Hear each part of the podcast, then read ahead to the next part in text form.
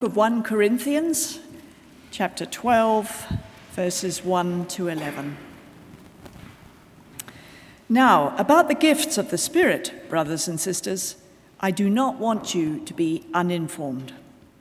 You know that when you were pagans, somehow or other, you were influenced and led astray to dumb idols. Therefore, I want you to know that no one who is speaking by the Spirit of God says, Jesus be cursed. And no one can say Jesus is Lord except by the Holy Spirit. There are different kinds of gifts, but the same Spirit distributes them, and there are different kinds of service, but the same Lord.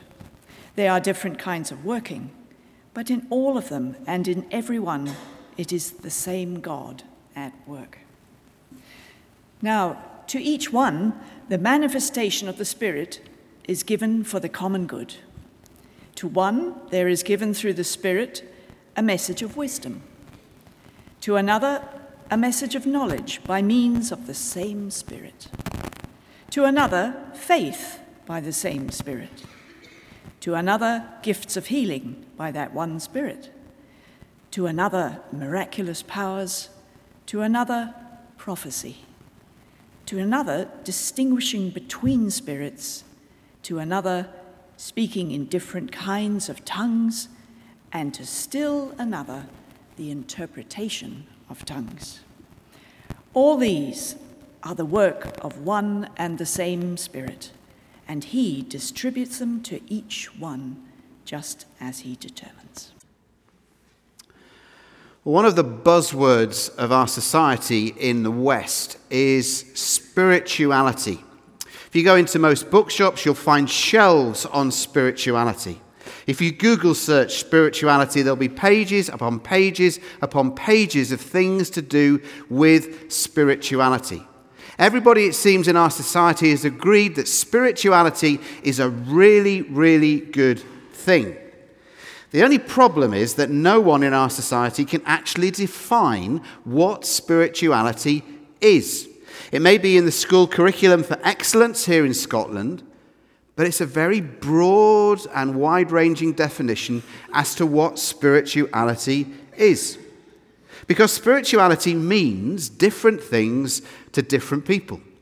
So, for some people, it's about lighting candles. For some people, it's about going to a yoga class. For some people, it's about walking up a hill or a Munro. For other people, it's about silence. For other people, it's about loud music. For other people, it's about waving their mobile phone at a rock concert. For other people, it's about going to a classical music concert and just finding themselves taken up and lifted up out of themselves. A few weeks ago, in the benefit concert for the um, incident that happened in Manchester, there was just this sense at the Ariana Grande concert on the Sunday evening, of this very vague sense of spirituality that was out there amongst the crowd. When Robbie Williams sang Angels, when Ariana Grande sang Somewhere Over the Rainbow, it was an incredibly evocative and moving moment. But is really our spirituality about the fact that if we just stay together, things will be okay? Is that really the sum total of what spirituality is all about? Well, over the past 30 years, we've recognized that we're not just physical, emotional, economic, or rational human beings. There is a spiritual side to us. And there's this paradox that's been going on in the West that as we've become less religious, we've become more spiritual. But the sobering reality is that often fewer and fewer people will associate the church with something that's spiritual. They'll look to other things. They'll look to yoga. They'll look to classes that they can take, courses online, but they won't think about the church necessarily as a place that they associate with the word spiritual. Indeed, for many people, the church is one of the last places that they would look for spirituality. It seems in our society, at least in the UK, in Scotland, everything goes, sometimes it seems, apart from Christianity.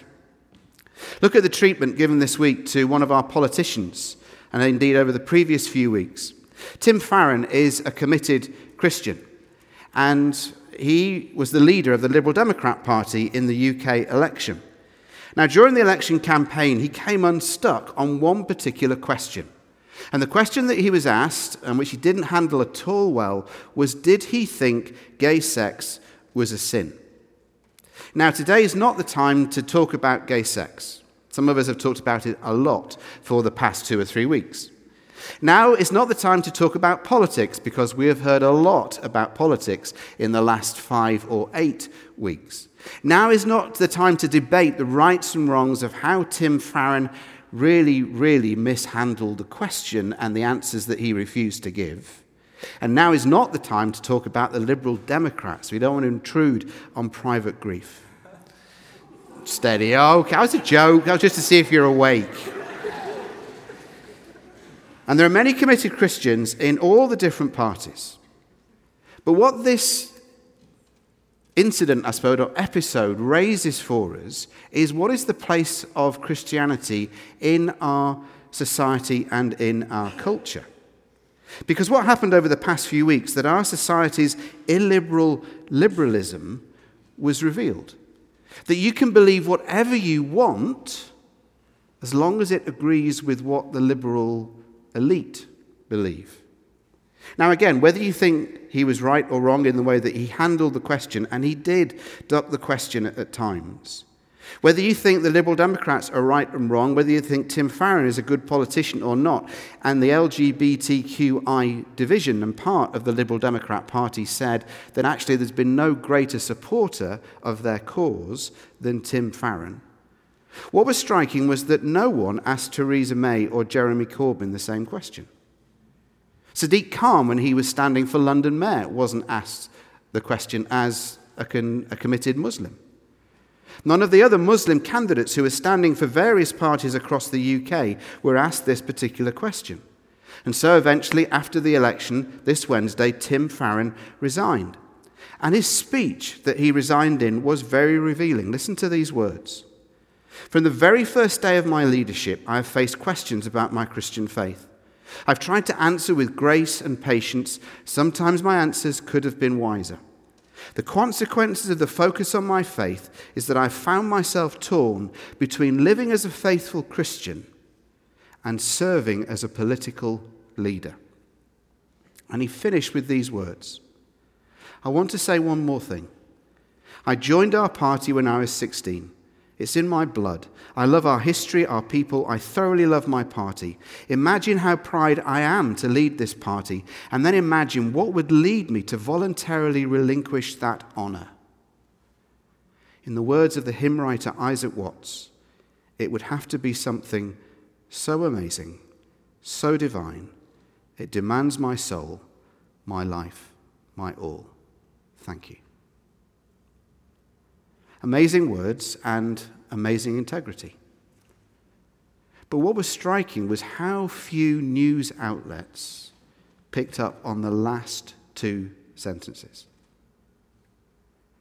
I think The Guardian did. They referred to his reference to when I survey the wondrous cross. But I didn't see it in any other newspaper. I didn't see it on any other website. I didn't see it on any other news bulletin. Yes, there were things that were happening elsewhere, sadly, on Wednesday, obviously. But Farron's profession of his faith and what his faith meant to him was lost. Spirituality in our society, in our culture, it seems, is fine as long as it's private and inoffensive and doesn't demand too much. Indeed, this morning on Radio 4, in a discussion on this particular subject, the former Bishop of Oxford said, You can be a Christian and be a political leader or politician, but keep your faith private and personal. The Christian faith was always meant to be personal, it was never meant to be private. The two are not the same.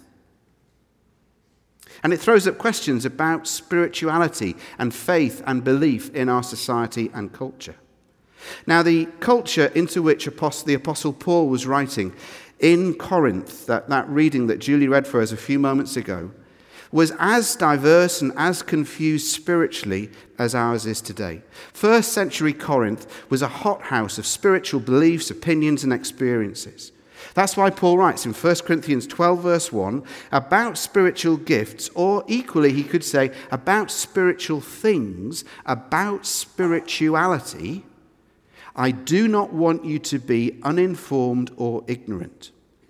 The Corinthians came from a background where the Greek mystery religions that abounded in Corinth were wild and wacky. And the wackier they were, the more out there they were, the more spiritual they were.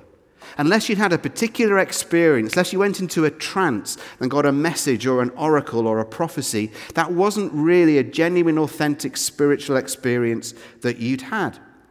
But Paul says, 1 Corinthians 12, verse 2, you were led astray to mute idols. And then he begins to teach them and us about what true spirituality looks like. And firstly, in verses 2 and 3 in that passage, he says true spirituality is very simply about Jesus. You know that when you were pagans, somehow or other you were influenced, led astray to mute idols. Therefore, I want you to know that no one who is speaking by the Spirit of God says, Jesus be cursed, and no one can say Jesus is Lord except by the Holy Spirit. And what Paul is saying, it isn't a question of how vivid or real the spiritual experience is.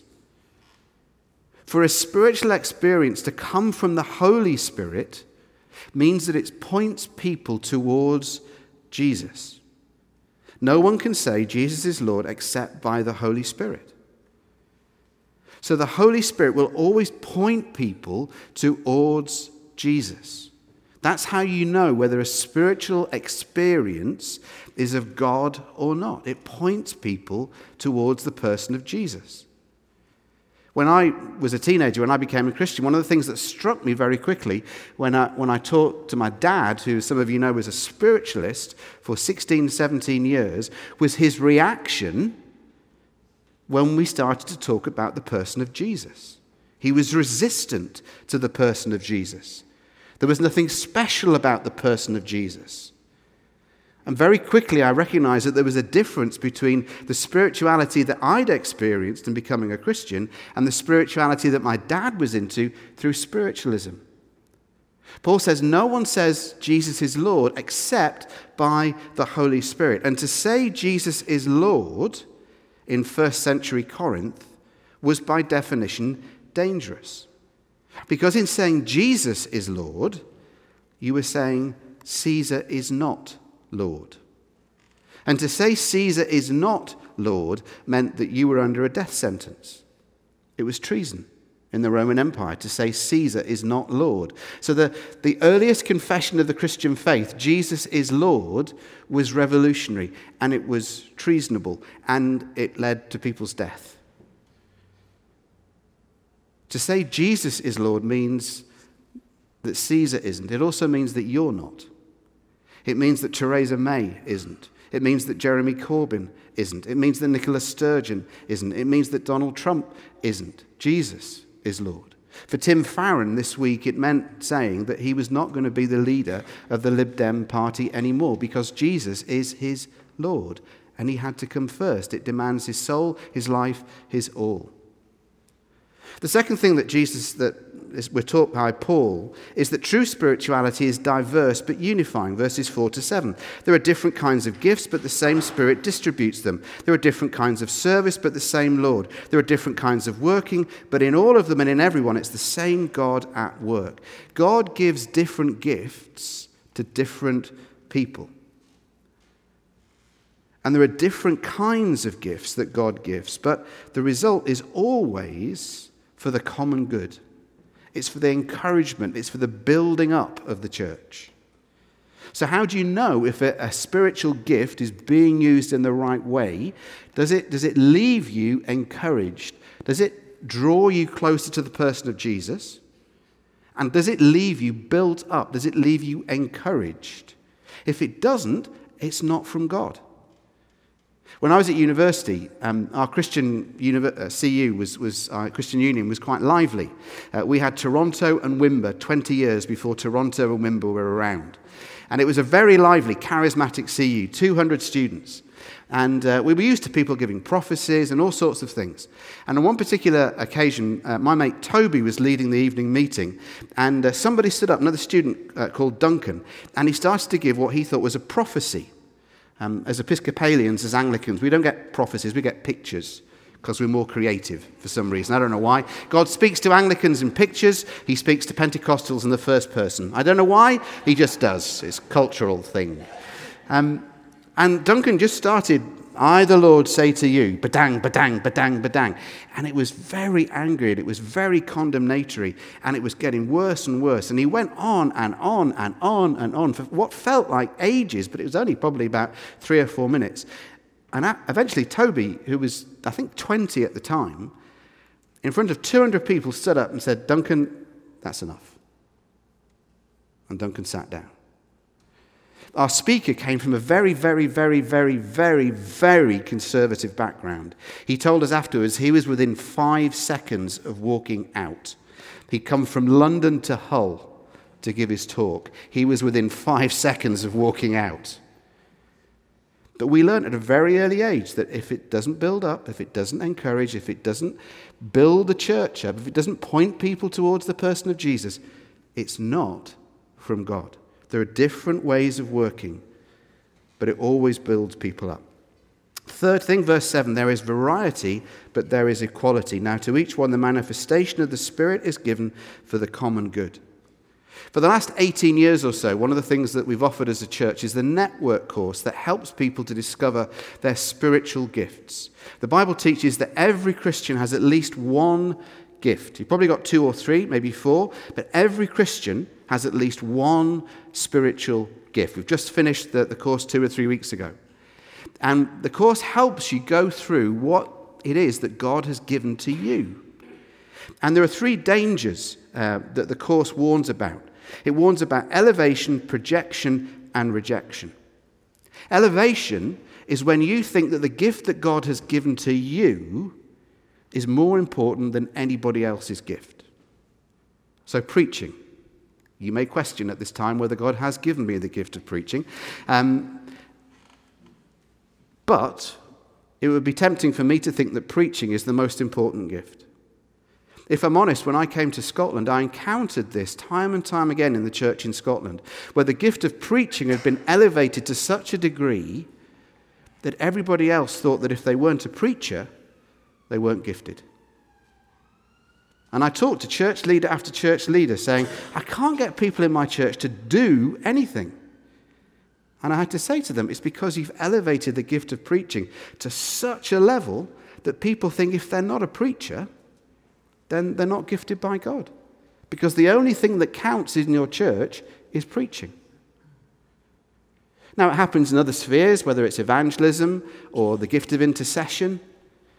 Uh, everybody thinks that their gift is the most important.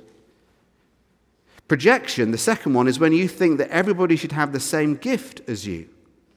People who particularly fall into this trap are people with a gift of intercession or prayer or evangelism. You, you just don't understand why everybody isn't as passionate about prayer as you are, or as passionate about evangelism as you are, or as passionate about worship as you are and you project onto other people, and really they should be as excited as you are about the gift that you've got. And you don't quite get why they aren't as passionate as you are about something. And then the third danger after elevation and projection is rejection.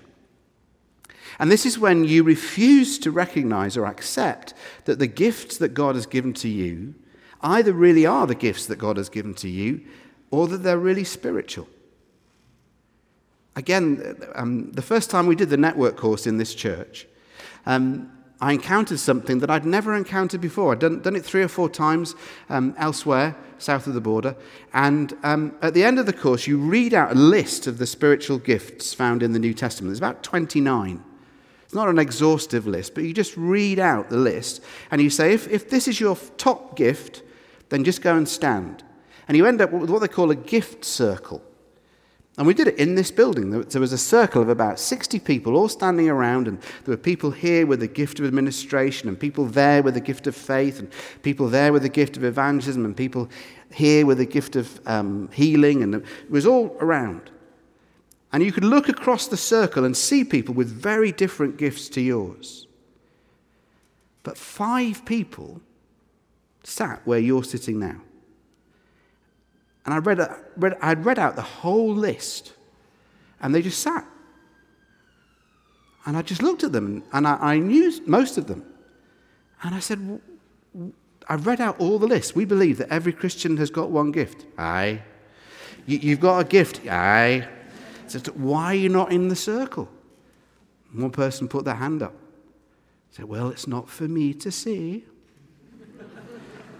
It's that Scottish worm theology coming out again. It's okay for somebody else to call out what they see in me, but it's not okay for me to say what God has given to me. Another way that the rejection plays out is when people, particularly around the gifts of administration or hospitality, say, well, they're not really spiritual gifts. They're not proper spiritual gifts. The really spiritual ones are tongues and preaching and evangelism, but administration or hospitality, they're not really spiritual gifts. I tell you, people have prayed for years for me to have the gift of administration. there have been occasions when I have prayed for the gift of hospitality. Maybe it just comes naturally to you, but actually it doesn't come naturally, it comes supernaturally to you. If something is your gift, often you find it very comparatively easy, and you don't often always recognize that it's a gift that God has given to you. So, elevation, projection, and rejection, variety, but equality. Fourthly, there's a creative variety of gifts and expression of the same gift. Now, nine gifts are lifted between verses 7 and 11 wisdom, knowledge, faith, healing, miraculous powers, that's usually thought to be exorcism, prophecy, discernment, speaking in tongues, interpreting tongues.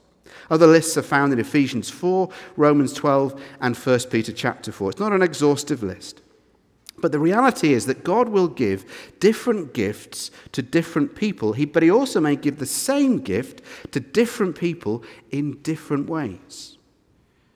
So you may have the gift of evangelism. And the way in which you express that gift of evangelism is different to the way that somebody else who has the same gift will express it. You may have the gift of intercession.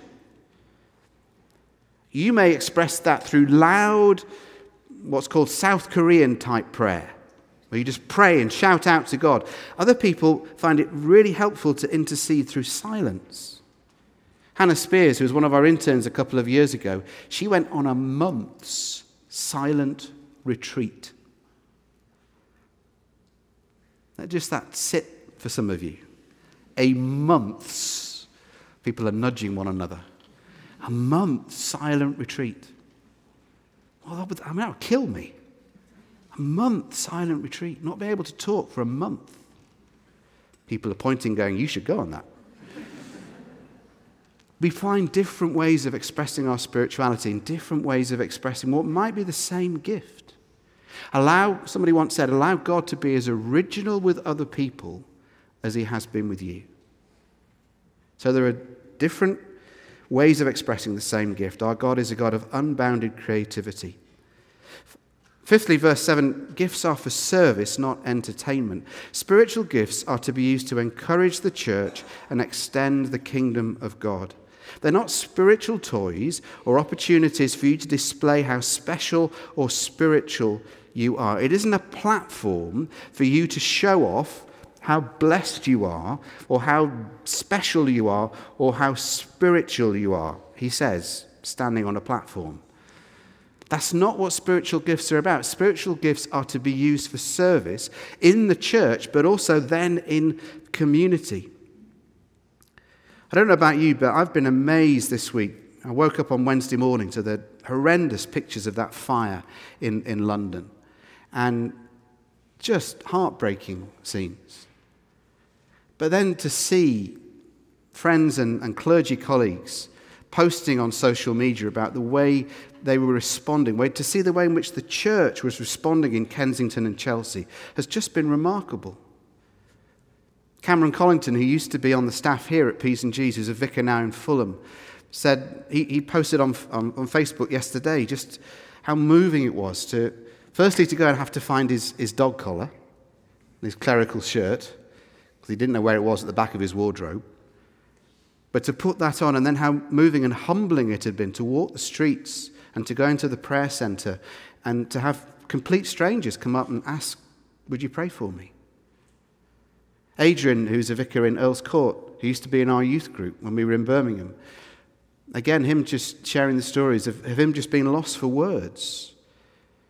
And the striking thing was, as you watched Graham Tomlin, the Bishop of Kensington, leading the clergy and the churches in that area and escorting the, the group into Downing Street yesterday, the striking thing was that when push came to shove, people did not go to yoga classes. They lit candles in the street, but they went to churches. Latymer Church, a pioneer church, immediately opened its doors within half an hour of the fire starting and was the, the place that the residents came to. Other churches around the area responded, and then people from all across the country, if we're honest, responded. And yes, mosques and Sikhs did their bit as well, but it was the church primarily that people responded to. They did not go to yoga classes, they did not go walking up mountains. They went looking for the church, and they went looking for clergy wearing dog collars. And you saw the church being the church as it served its local community and served with compassion and generosity and warmth and love. Not speaking in tongues over people, but giving them beds and food and shelter. Using their spiritual gifts alongside human talents, weeping and praying with people in the midst of their pain and loss. Because finally, what Paul says about the Holy Spirit in 1 Corinthians 12, verse 5 the Holy Spirit comes to energize us for service. It was Michael Green who said, The Comforter comes not in order to make people comfortable, but to make them missionaries. We've deliberately dovetailed this seven or eight week series on the Holy Spirit with our evening series on mission styles, looking at how we naturally share our faith with people. Because the, as the Holy Spirit is given, what he does is he sends people out.